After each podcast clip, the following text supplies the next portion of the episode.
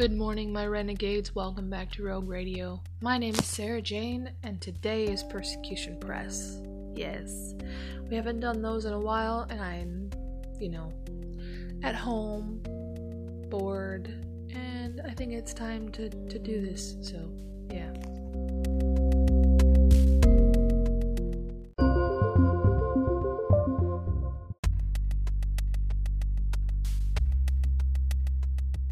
If you have any comments, questions, or concerns, please reach me at the links down in the description below. And if you want merch, click the link. Buy yourself something nice.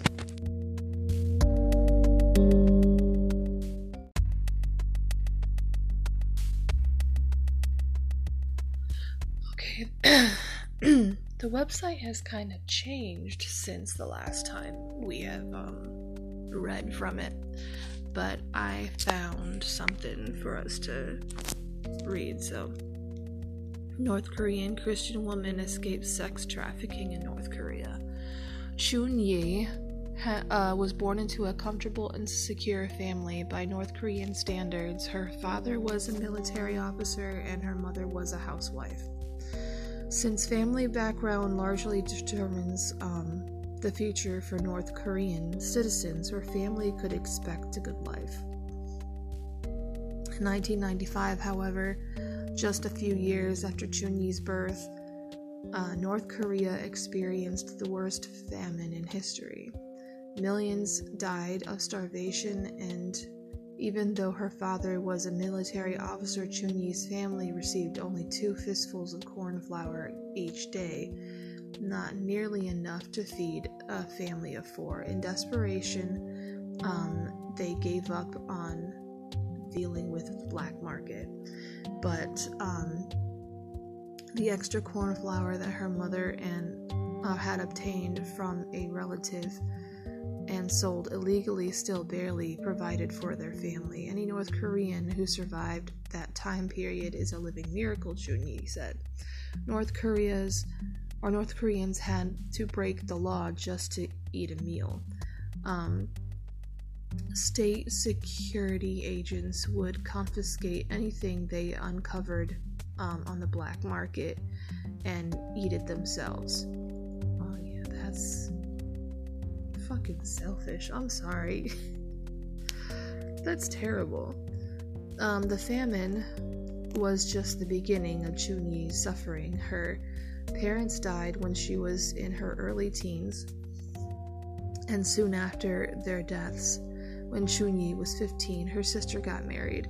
Not wanting to be, in, be a financial burden on her sister and brother in law, Chun-Yi decided to live on her own. Um, her only option was to earn money illegally.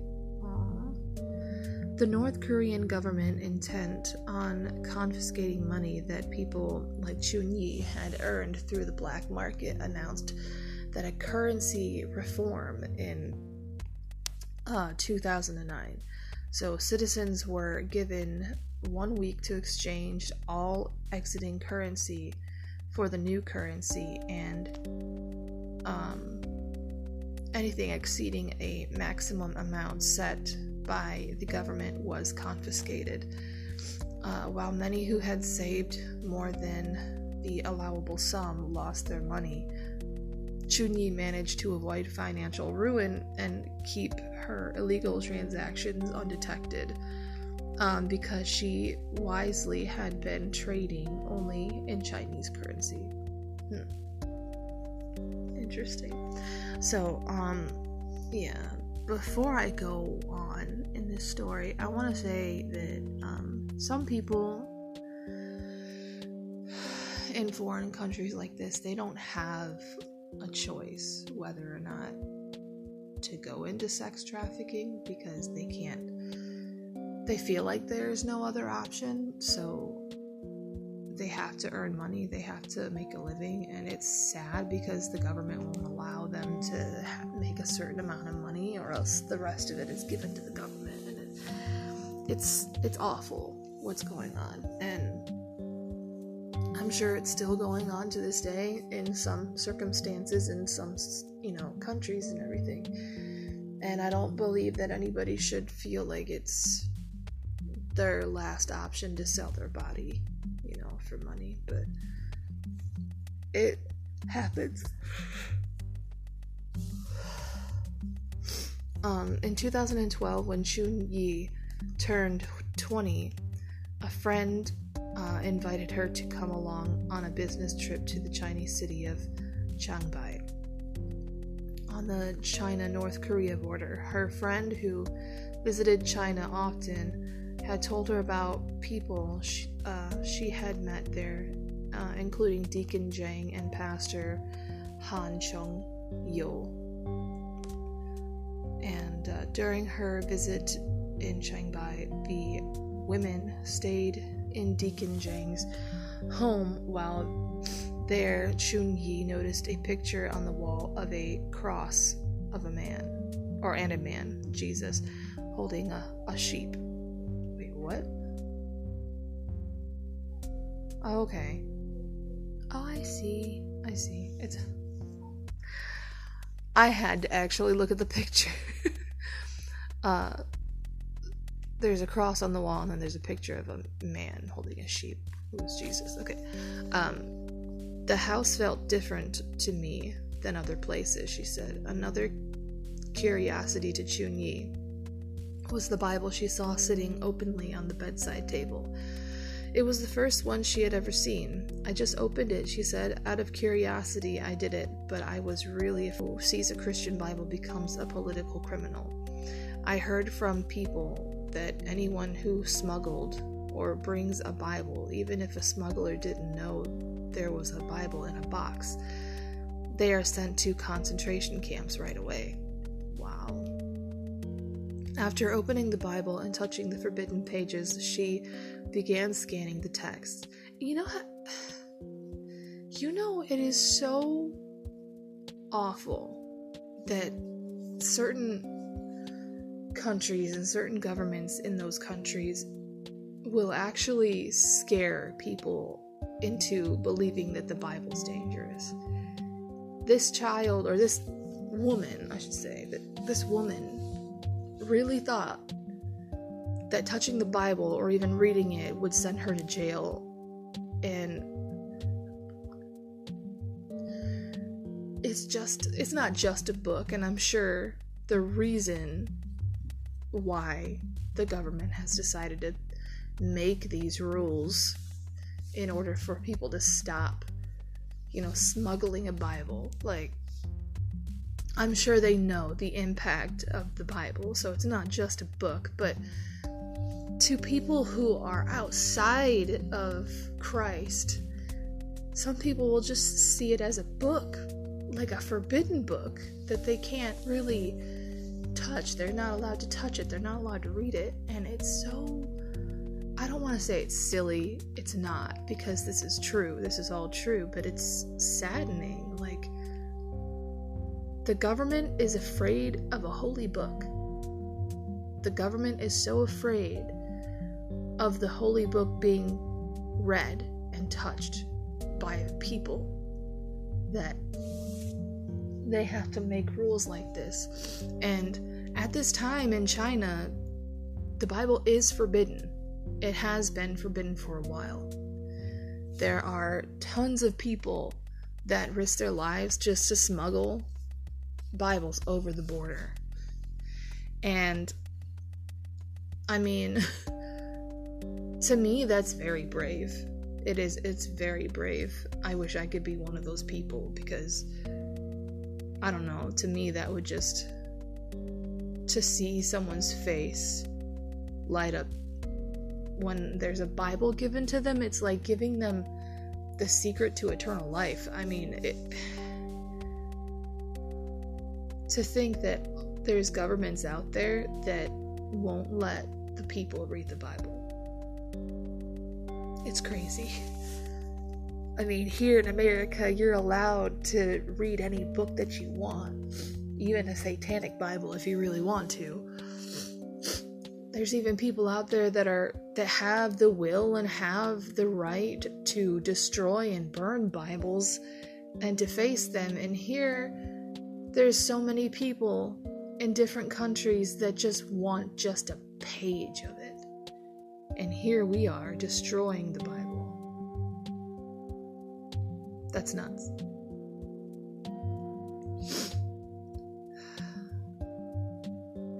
I felt like the Bible um, came into my heart, even though it was my first time reading it, she said. Just hours after she had, she and her friend um, reached Deacon Jang's home, Pastor Han arrived and immediately started sharing the gospel with Chunyi, um, offering reasons why she should place her trust in Jesus Christ.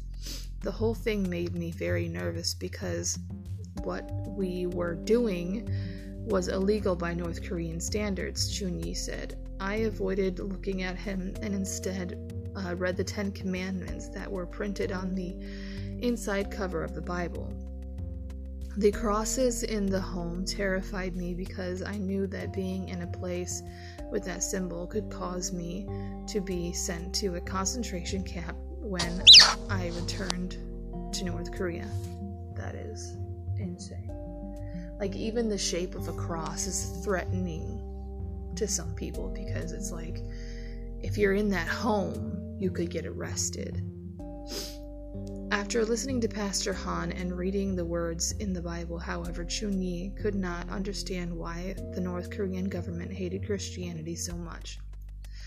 Christianity seemed to be telling the truth. At first, I thought Christianity was a superstition, but when I saw the Ten Commandments, I realized that if uh, everyone in the world followed them, uh, we would all be very happy and the world would be a much better place. Chun Yi learned more about God by reading the book of Genesis, the trees, all nature. I didn't know that God created all of this. The concept of a creator, um, God, is new to North Koreans, um, whose understanding of creation is limited to the theory of evolution. In addition, the North Korean view of reality is purely materialistic.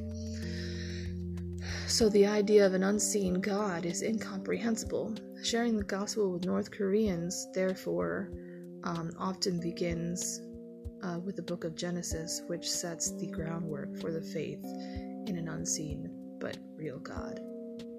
As Pastor Han began to tell her more about Jesus Christ, her body shook with fear. Oh my God.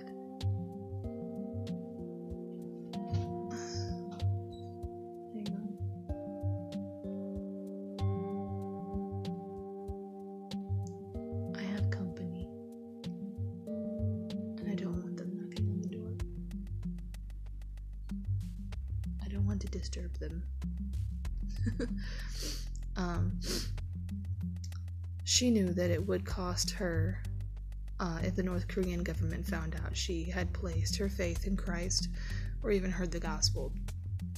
The following day, Pastor Han returned to Deacon Jing's house uh, to speak with Chunyi again. He wanted her, he wanted to tell her as much as possible about Christ before she returned home. Um, at that time, I felt much better because it was the second time uh, to see him, she said. After four more hours of teaching, Pastor Han uh, placed his hands on her head and prayed for her. I felt uncomfortable, Shunyi recalled, but uh, when the pastor prayed for her for protection crossing the border back to North Korea, um, she said that she felt peace. Um, before Chunyi and her friend left uh, for their North Korea, or back to North Korea, uh, Pastor Han um, talked more about Christ and how to find uh, peace. He he told us whatever we have, or whenever we have a difficult time to pray like this, and we need to look for God, Jesus He's, uh, she said, okay, the pastor's teaching never left her. Pastor Han explained to me that God is a creator and God is listening to our prayer, she said. So, whenever I had any difficult times, I always began to pray, Lord, please help me in this and that, without recognizing that um, I was praying. I naturally came to pray. Chun Yi uh, would need to remember Pastor Han's words in uh, the days to come as she and her friend began began her their dangerous return to North Korea. Her friend warned her to stay quiet about uh, their visit in China. Shortly after Chun Yi's return home, North Korean state security agents rounded up several hundred people associated with Pastor Han and Deacon Jang's ministry. North Korean spies um, had traveled to China pretending to be interested in Christianity and acquired the names of North Koreans who had met with the two Christians. Um, the friend who had taken Chun Yi to meet them was among those arrested, and under the stress of interrogation, she gave authorities Chunyi's name. Aww. I don't know if I can get mad at her though. I really don't because I I don't know. See, like if a friend sold me out, I mean it's different when it comes to the faith in Christ because usually Christians they they do get persecuted no matter what. So I don't know if I would get mad in that situation if someone sold me out like that because in the end both of them would suffer together and they would suffer for Christ. I mean, it's a whole different language when someone gets persecuted because um, it's their faith that is being tested. It's um, it's hard to explain to someone who who doesn't understand persecution because persecution in a martyr's eyes or a or a true Christian's eyes, they see that as a good thing. They see it as this is an opportunity to share the gospel with prisoners and with people who are arrested and with even the people who arrested them like the endless possibilities of persecution and how they get arrested and everything. And persecution is very painful, it is life threatening, and sometimes people do die and they are killed, that you know, they end up being martyred. But the opportunity that comes with persecution is what uh, ultimately kind of shows the person's real intent when it comes to sharing the gospel and stuff like that. Like that it's like it's not like they have to prove anything to God, it's just uh it's kind of like the last level when you meet a, the last boss. It's I don't know. It's hard to explain like I said. Like persecution in a Christian's eyes is a good thing because if you think about it, Paul was persecuted, John the Baptist was persecuted. If you think about it, this is in the Bible and, it, and it's still going on.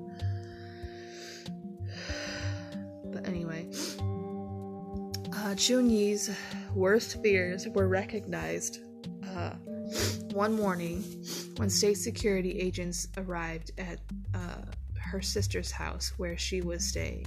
Still wearing her pajamas and slippers, um, Chun Yi sneaked out through the kitchen and ran into a nearby friend's house where she borrowed clothes and shoes. She told her friend that she had to leave suddenly because her sister and brother in law had gotten into a fight. Um, Chun Yi's sister tried to stall the security agents, but eventually they realized she was lying to them and called for reinforcements to help them uh, search for Chun Yi in nearby homes, but Chun Yi was far ahead of them. Oh, wow. Uh, using her sister's ID card, um, she had boarded a bus heading for a relative's home two days away, where she would hide until she felt safe. After several months, Chun Yi decided it was safe to return home. The government had not abandoned its pursuit of Pastor Han and Deacon Jang However, in November 2014, North Korean state security agents abducted Deacon Jang in China and imprisoned him in North Korea. They're allowed to do that? That's crazy. Months after this his abduction, this is this story is a lot longer than I thought it would be, and so I think that I don't think I'm not I'm not able to like read more than 10. But we'll see. Um, let's see. Months after his abduction, state security agents arrived at Chun Yi's home and told her that Deacon Jang had been arrested and uh, they pressured her to testify against him, claiming he had discussed over overthrowing the North Korean government. Yeah, no. The gospel of Jesus Christ is is overthrowing the North Korean government. That that's interesting, but okay. While she admitted to visiting Deacon Jang's home, Chun Yi told the agents that she hadn't heard him say anything against the government. The agent kept assuring me that uh, nothing bad would happen to me if I just gave them the statement they wanted. Hmm. Manipulation. Brainwashing. Um, but I refused. I was really afraid at the time, but I think that ever since Pastor Han had prayed for me, God has always taken care of me. Several years later, in 2017, one of Chun Yi's friends persuaded her to go and return to China for an opportunity to make money. Um, when she arrived in China, Chun Yi learned that her friend was a sex trafficker who sold North Korean women to Chinese men as wives.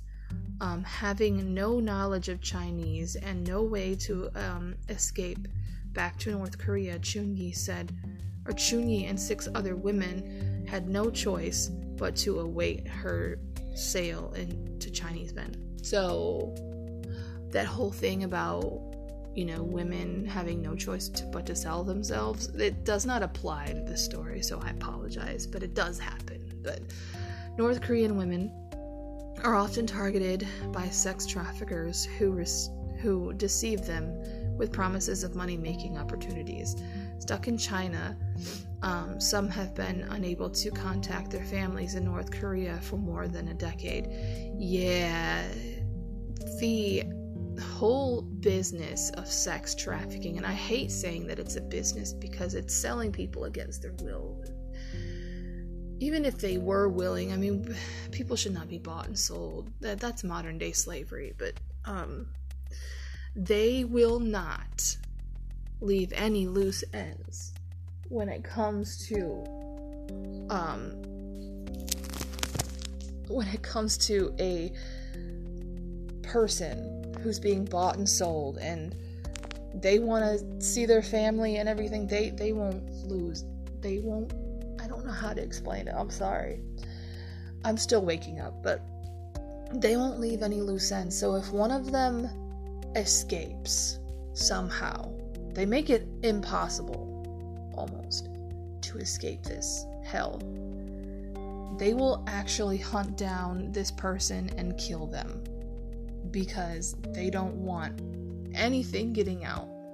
So, this is how bad sex trafficking is. Like, they will hunt down this person to the ends of the earth just so that they don't blab to the government and like expose the trafficking ring that they were in and they will drug them, of course, um, because that is just a form of manipulation. It's a form of, you know, getting someone to do what they want them to do. Um, and especially if, like, someone is sick, they'll probably bring in a doctor that is part of the sex trafficking ring. And if that doesn't work, if their treatments don't work, they will ultimately kill them because taking them to a hospital is too risky. So this is real. This is real fucking shit. But Chun Yi was the first woman in the group to be sold to a Chinese man. Wow. Fortunately, Chun Yi's husband and family were kind to her, which is rare in sex trafficking. More often, North Korean women are abused by their Chinese husbands and are forced to stay in hiding to avoid detection by Chinese authorities who routinely return them to North Korea for arrest and persecution. Wow. Despite her husband's kindness, Chun Yi was troubled and refused to eat. Eventually, after contacting some relatives who had escaped to South Korea, she managed to escape from her husband and his family. Surprising Surprisingly, when uh, they returned or when they learned of her escape, they wired her money to ensure that she could buy food and arrive safely to South Korea. Chun Yi uh, never forgot that Pastor Han had what Pastor Han had told her. Uh, during her escape from China, she prayed to God, Lord, if you are real, then make my journey safe going to South Korea, then I am then I am going to follow you. Wow.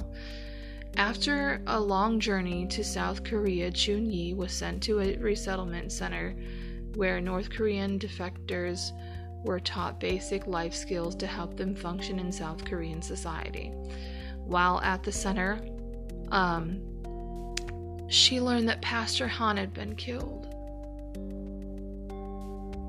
Oh my god, that that I don't know Pastor Han, but that broke my heart. I don't know why. It, it's that hurt.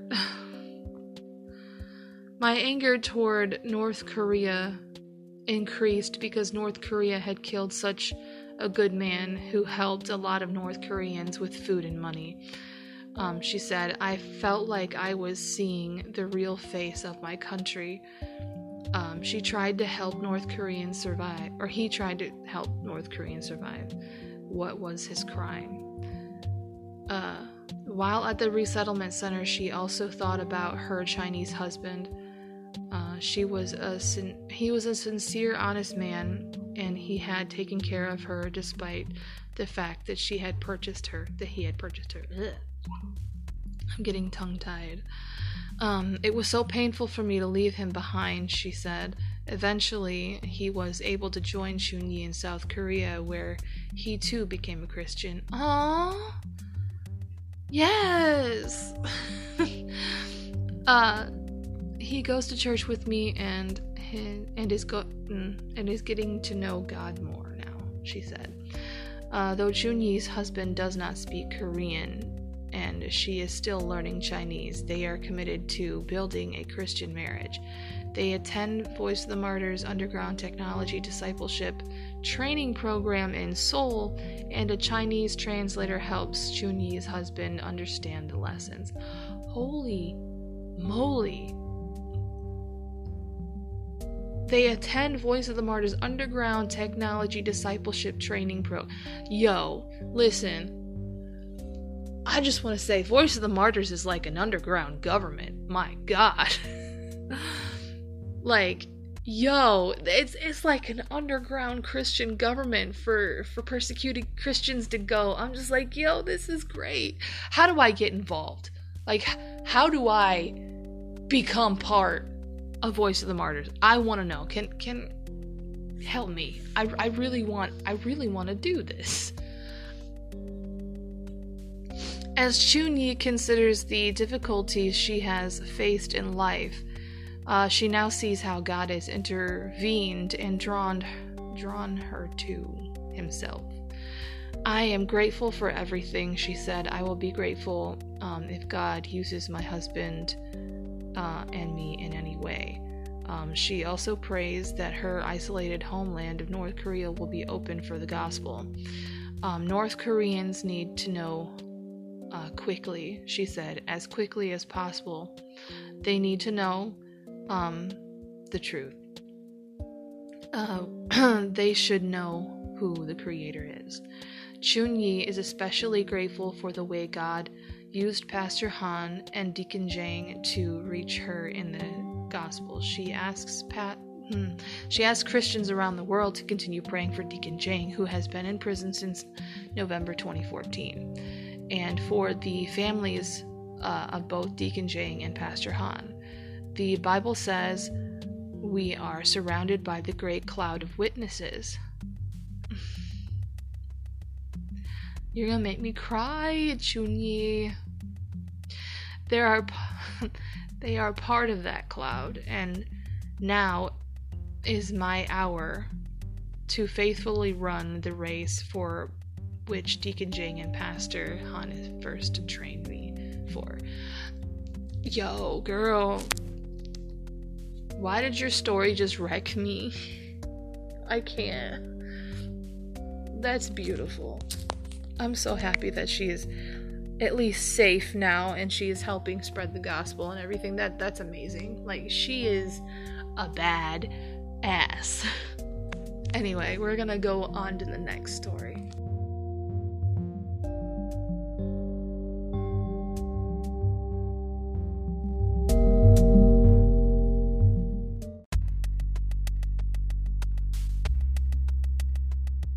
Yeah, I think we'll have only a bit of time to read one more story just because that one took 29 minutes.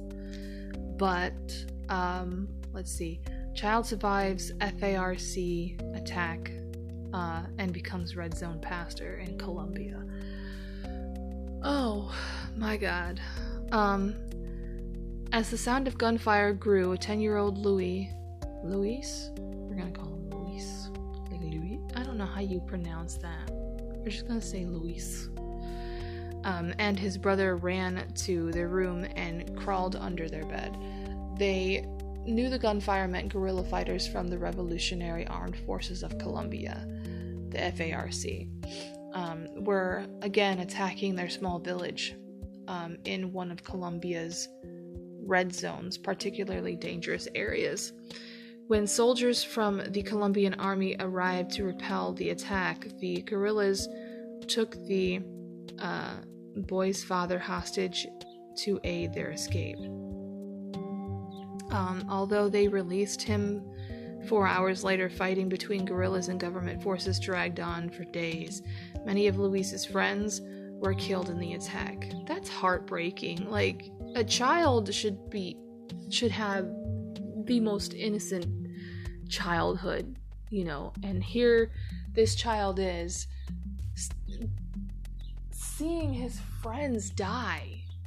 I hear Hopper.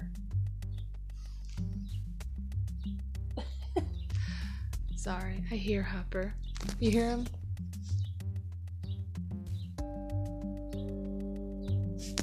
He's such a good boy. Anyway, um, using his savings, Luis bought books games, and other items to distribute in his old village, uh, which remained under threat. Uh, he also knew New Test. He also brought New Testaments and gave them to everyone he met, including police officers, soldiers, and guerrilla fighters. I told them, Jesus still loves you despite all the pain you have caused, he said. He was scared, but I thought if I died, I'm sorry, I was scared, but if I thought if I died, I died with Christ. So he is a Christian. He he was brought up in a Christian home. So um, as an adult, Luis serves as a pastor in an area controlled by a parliament paramilitary group. Um, he assumes members of the group attend his weekly church services, listening to what he says and reporting back to their authorities. Um, and he knows they could decide he is a threat at any time and give him 24 hours to leave, as they have done with many other pastors. I'm not scared. It is my passion, and I. I have a call from God to preach in these high risk areas. I desire to keep on reflecting uh, keep on reflecting Christ. That's crazy. I I love that when a child gets really really passionate about God like that. That's the purest type of passion. That's the purest type of calling and purpose. Uh, Luis has a special heart for others ministering in difficult areas. Although still young, um, he already facilitates training for pastors working in the red zones, a 10 year old child is teaching other pastors who are probably twice his age how to minister to people. Ah, that just made me so happy. Oh my god.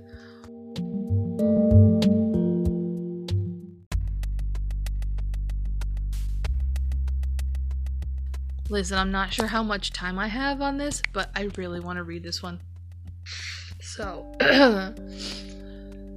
North Korean border guard helps smuggle Bibles in North Korea. Once fearful of even seeing a Bible, a former North Korean border guard now embraces it. Um, let's see. Nearly every day for 11 years, Park Chin May uh, dutifully monitored North Korea's border with China from 8 a.m. to 10 p.m. Um, he watched for North Koreans attempting to um, defect or smuggle uh, contraband into the country. Uh, Chin Mei took pride in his work as a border guard, um, even though he was guilty of the same illegal activities for which he arrested others.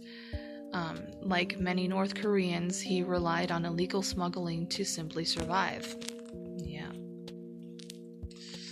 When another guard reported Chinmay's smuggling ring, he spent 60 torturous days in prison, and he hadn't even smuggled the most dangerous item into the country a Bible. Yeah, okay. Um, those who let the Bibles into North Korea had a more severe punishment than someone who just kills people, Chin Mei said. For Chin Mei, getting caught smuggling meant being reduced from a respected soldier to a worthless prisoner. For the first 10 days, he was forced to stand in a bowing position and was allowed to move only to use the restroom. Wow, so he had to just sit there bending over for however long, they said. Ouch. Um, if he moved even during the night, he was beaten mercilessly with wood with a wood pan. Oh my god. For the next 50 days, he was forced to remain uh, in a position of his choosing but he said even sitting for 24 hours straight became very uncomfortable.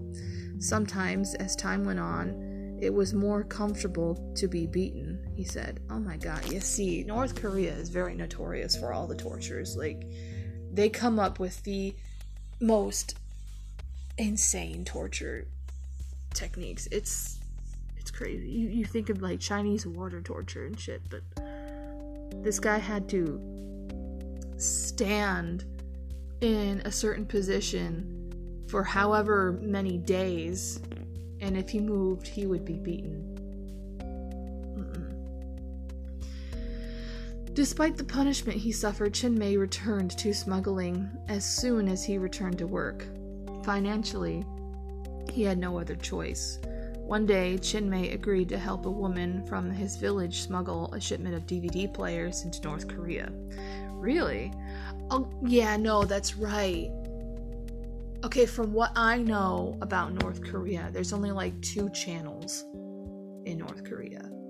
So when they smuggle stuff like that, it is contraband. So that's right, because the dictator, they only have like one or two channels for people to, you know, watch and it's all about like the military. It's all about what the dictator's doing. Kim Jong Il is that his name? I'm pretty sure. And it's all about like the government. It's all about military. It's all about stuff like that. Um, I want to say it could be a news channel, which can be kind of. It's not. I don't want to say boring, but I mean, if you watch it day in and day out, it's probably torturous. And I can understand, like, smuggling in DVD players to watch a movie just to escape the awful like tyranny of the government. Because who knows what would happen if they found a DVD player in someone's home? Like that's nuts. But yeah no that's right because i remember that there's like only maybe one or two channels in north korea where people can watch. And to watch that all the time mean, that's brainwashing. That's brainwashing a whole country. But uh, smuggling a shipment of DVD players into North Korea, knowing he could make money in the deal. When the woman arrived at his post with 30 boxes, Chin Mei opened a random box to give the appearance of inspecting the shipment. But the box he opened happened to also contain six Bibles. Yee! Here we go. Um, suddenly, his heart filled with fear. Although he had never seen a Bible before, he had been taught that they were uh, subversive to Juche. What's Juche? The North Korean religion. Oh, okay, that requires worship and subservience to the Kim family. Kim Jong Il has his own fucking religion. That narcissistic blowfish. What the hell? I could have said blowhard, but he kind of looks to me like a blowfish. So there you go. Anyway, uh, he was torn about what to do, but he finally uh, decided to let the Bibles pass. We didn't see anything today, he told his friend. You and I, we keep the secret until we die. Um, North Korean border guards must follow strict protocol when they seize one or more Bibles. They are forbidden from opening a Bible and must report them to their superiors before enduring 10 days of interrogation. Chin May's new guards, who had been through the process, and uh, he also knew that he could be killed of if another guard had seen the Bibles and uh, reported him for following their story, for their entry. Sorry. Um, let's see. They know that the Bible is the enemy, he said, of North Korea's border guards. Um, it is something uh, they choose to avoid at all times. I wouldn't even dare to open it because of my Juche, I think that's how you say it, ideology. Um, after Chin May finished his mandatory military service, he decided to flee the country. A friend who had fled to South Korea years uh, earlier had occasionally told him about life there. Um, and Chin May uh, decided to experience it for himself. Yeah, um, I will have to say, like, I can't really speak much for South Korea because South Korea has their own ideologies and everything, but it it it is completely different from North Korea. I'm pretty sure everybody knows that. But um, one evening in September 2017, Chin May was in his early 30s, set out across the border and had sworn to uh, he had sworn to protect with years of experience as a border guard. Um, he knew how to cross without detection. He was not afraid of being caught by the Chinese police, he said. Um, May um, had arranged for his sister in China to pick him up at a certain spot in the other side of the Yalu River. So once across, he went to her house where he stayed for a few months. Um, he then spent time in southern Korea or China and um, and Laos before settling in South Korea, where all North Korean defectors are able to obtain citizenship. That's nuts. I I'm astounded. Like that's the process of just to escape North Korean dictatorship. After arriving in South Korea in November 2017, Chin May underwent a standard three month entry and interrogation at the National Intelligence Service um, to ensure he wasn't a spy. He also entered counseling, and the man who counseled his group of defectors was a Christian. When the man asked Chin May if he had ever heard of God, he replied, I believe there is no God. Later, however, he began to consider that the counselor had told him what the counselor had told him about God. He was then given eight books in Christian apologetics, which explained various cases for the existence of God in the historical validity of Scripture. Um, he soon became interested in the Christian faith. How or after um, his release from the NIS, the or he entered a settlement center for defectors where he spent another three months uh, learning about life in South Korea. North Koreans at the settlement center are encouraged to choose a religion to help them navigate their own life. Um, or yeah, so Ch- so Chin Mei decided to attend a church service to learn more about Christianity. Okay, we're almost done with this, so hang on. He volunteered at a church to help set Bibles out before the worship service, and as he placed Bibles on the empty chairs, Chin Mei realized he was holding the very book that he would have gotten killed for in North Korea. Um, I was so joyful. I rejoiced at being able to set out the Bibles. That's incredible. Like, mm, like again, so many years of being in fear just by looking at the Bible, knowing that the Bible was being smuggled into his home country. He's sitting there passing them out, setting them out on the chairs for people to read during service. Like, that would give me joy too, to be honest. You have a freedom that nobody else has in North Korea.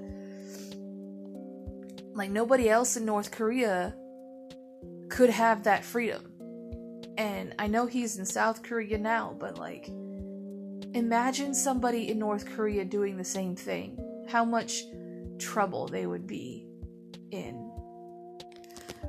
But during this three months at the settlement center, um, he never missed a daily prayer service. His love for the church and the scriptures continued to grow until he eventually rejected the Juche religion and placed his faith in Jesus.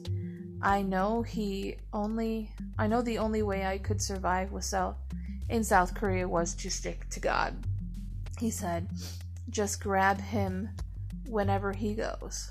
Oh, I'm sorry, what in the world? Just grab him wherever he goes. I kept that in my mind uh, whenever I read the Bible.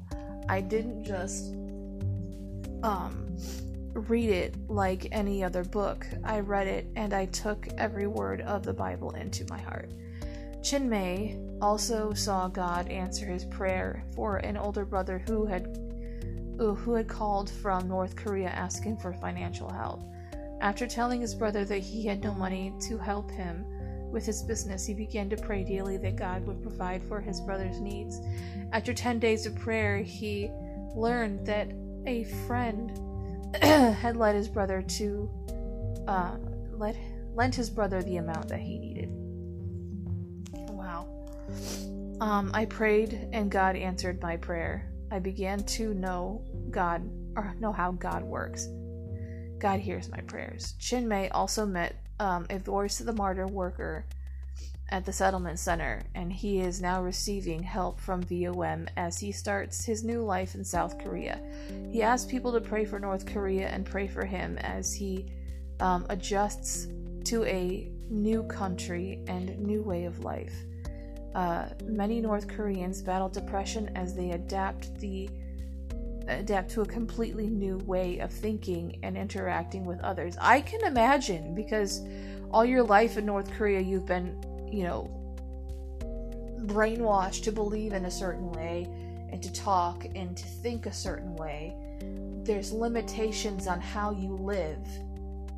I can imagine because when, like I said, I've said this uh, about uh, the Montauk Project and how when someone gets traumatized or brainwashed so much and somehow that brain will shatter, the mind will shatter, and then it gets reassembled during brainwashing.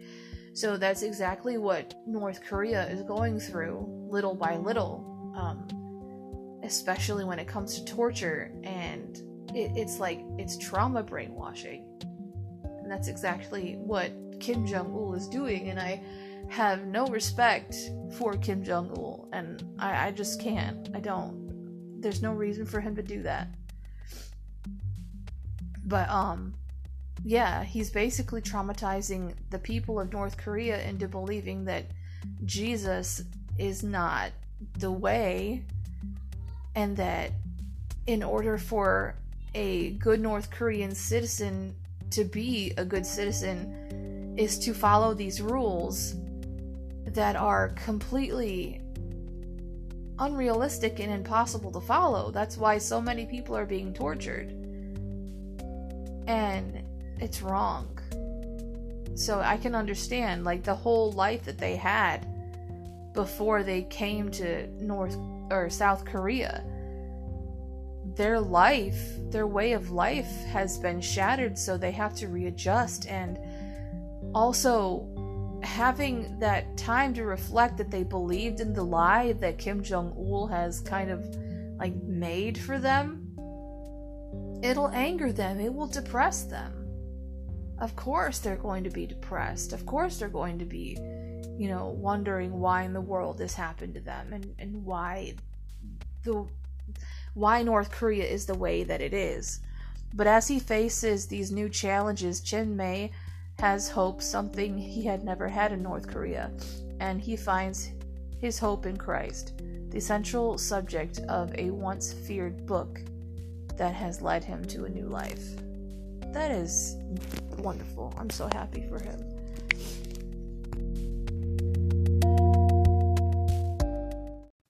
It's time for a break.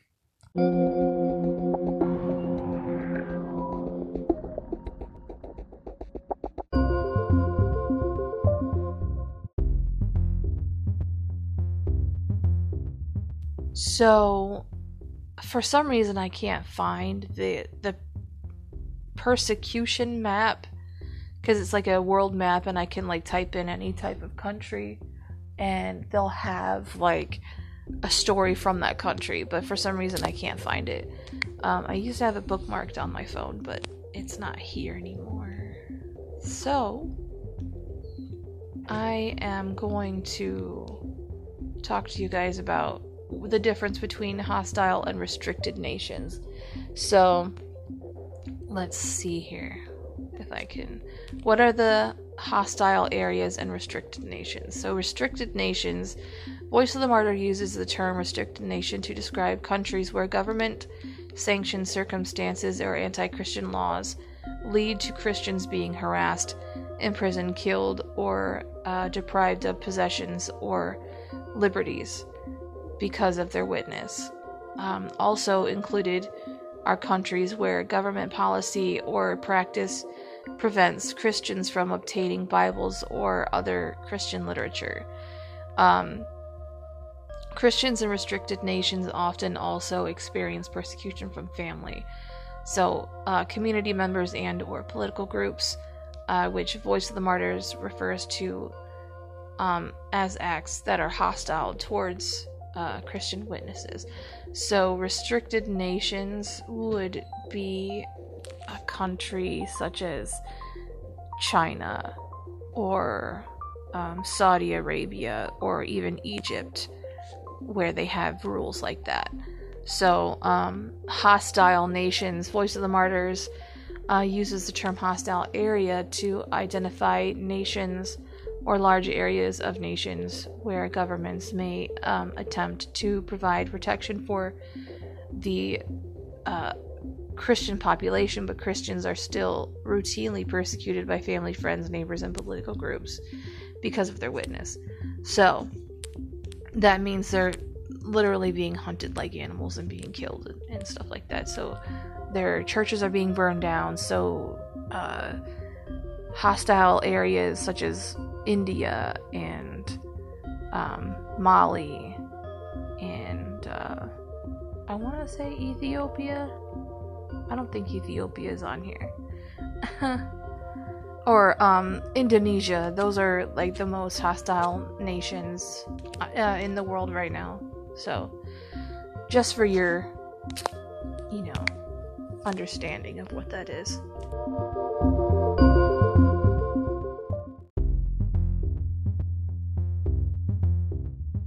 Okay, I think this will be the last um, story. So, this is a teenager forcibly married to 60 year old man. Wow, okay, so this is from Voice of the Martyrs Canada. So, Sitara Arif, a 15 year old Christian girl, was kidnapped on December 15th in uh, Pakistan. Fesa Faisalabad. Faisalabad? I can't say that word, I'm sorry. In Pakistan. Um, abducted by the husband of her employer. She was forcibly converted to Islam when she married uh, to her captor. It took almost two months for police to finally register a case against Rana Tayab, despite uh, repeated pleas uh, from the girl's family. According to Sitara's father, Arif Masih Gill, the teenage girl provided domestic services for Nil N- Nalia uh, Ambreen, who is employed by the government as a school principal. Because of her uh, government pos- position, Naila and her husband have considerable influence over the police. Ha- therefore, uh, when Arif tried to file a police report, it was outrightly rejected. Additionally, Sitara's family members faced uh, repeated acts of intimidation in an attempt to force them to drop the, the case. Um, the police only responded to the kidnapping after the advocacy group uh, Minorities Alliance in Pakistan was made aware of the situation on February 3rd and demanded immediate action when the authorities raided the home of the accused Muslim man. His wife uh, handed police a certificate uh, indicating uh, Sitara's marriage to Rana. The couple claims that Sitara had converted to Islam and married a 60 year old man of her own free will. Um, Akmal Bhatti, who serves as the chairman of Minorities Alliance in Pakistan, um, stated that being. I'm sorry. Stated that young teen girls from minority groups are targets of forcible marriage because their families are generally poor and do not have the resources to fight in court. We are continuing to build pressure on the officials nonetheless so that the authorities could not or don't slack on their responsibility, he promised. According to a 2021 report from the Forbes magazine, at least. God, I'm not on the clock today. Listen, excuse me for a minute.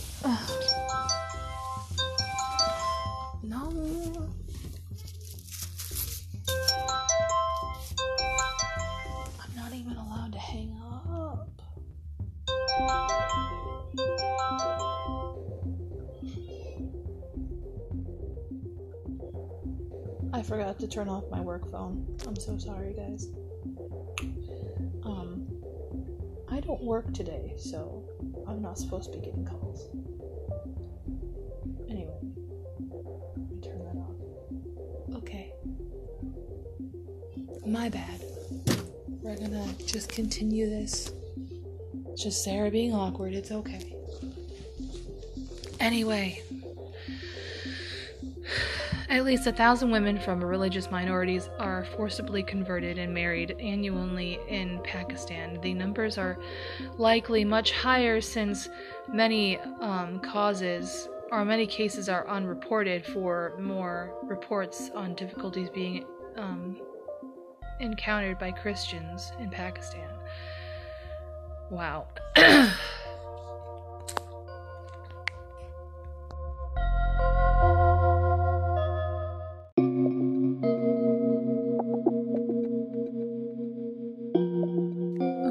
last one comes from Cuba. Hopefully, I can squeeze this in. So, communist rule is in, is instituted under Fidel Castro's leadership from 1959 to 2008. Religious activity in Cuba, religious leaders are reluctant to say anything that could be um, construed as opposing to the government in the fear that they will face repercussions such as the denial of permits from the Office of Religious Affairs.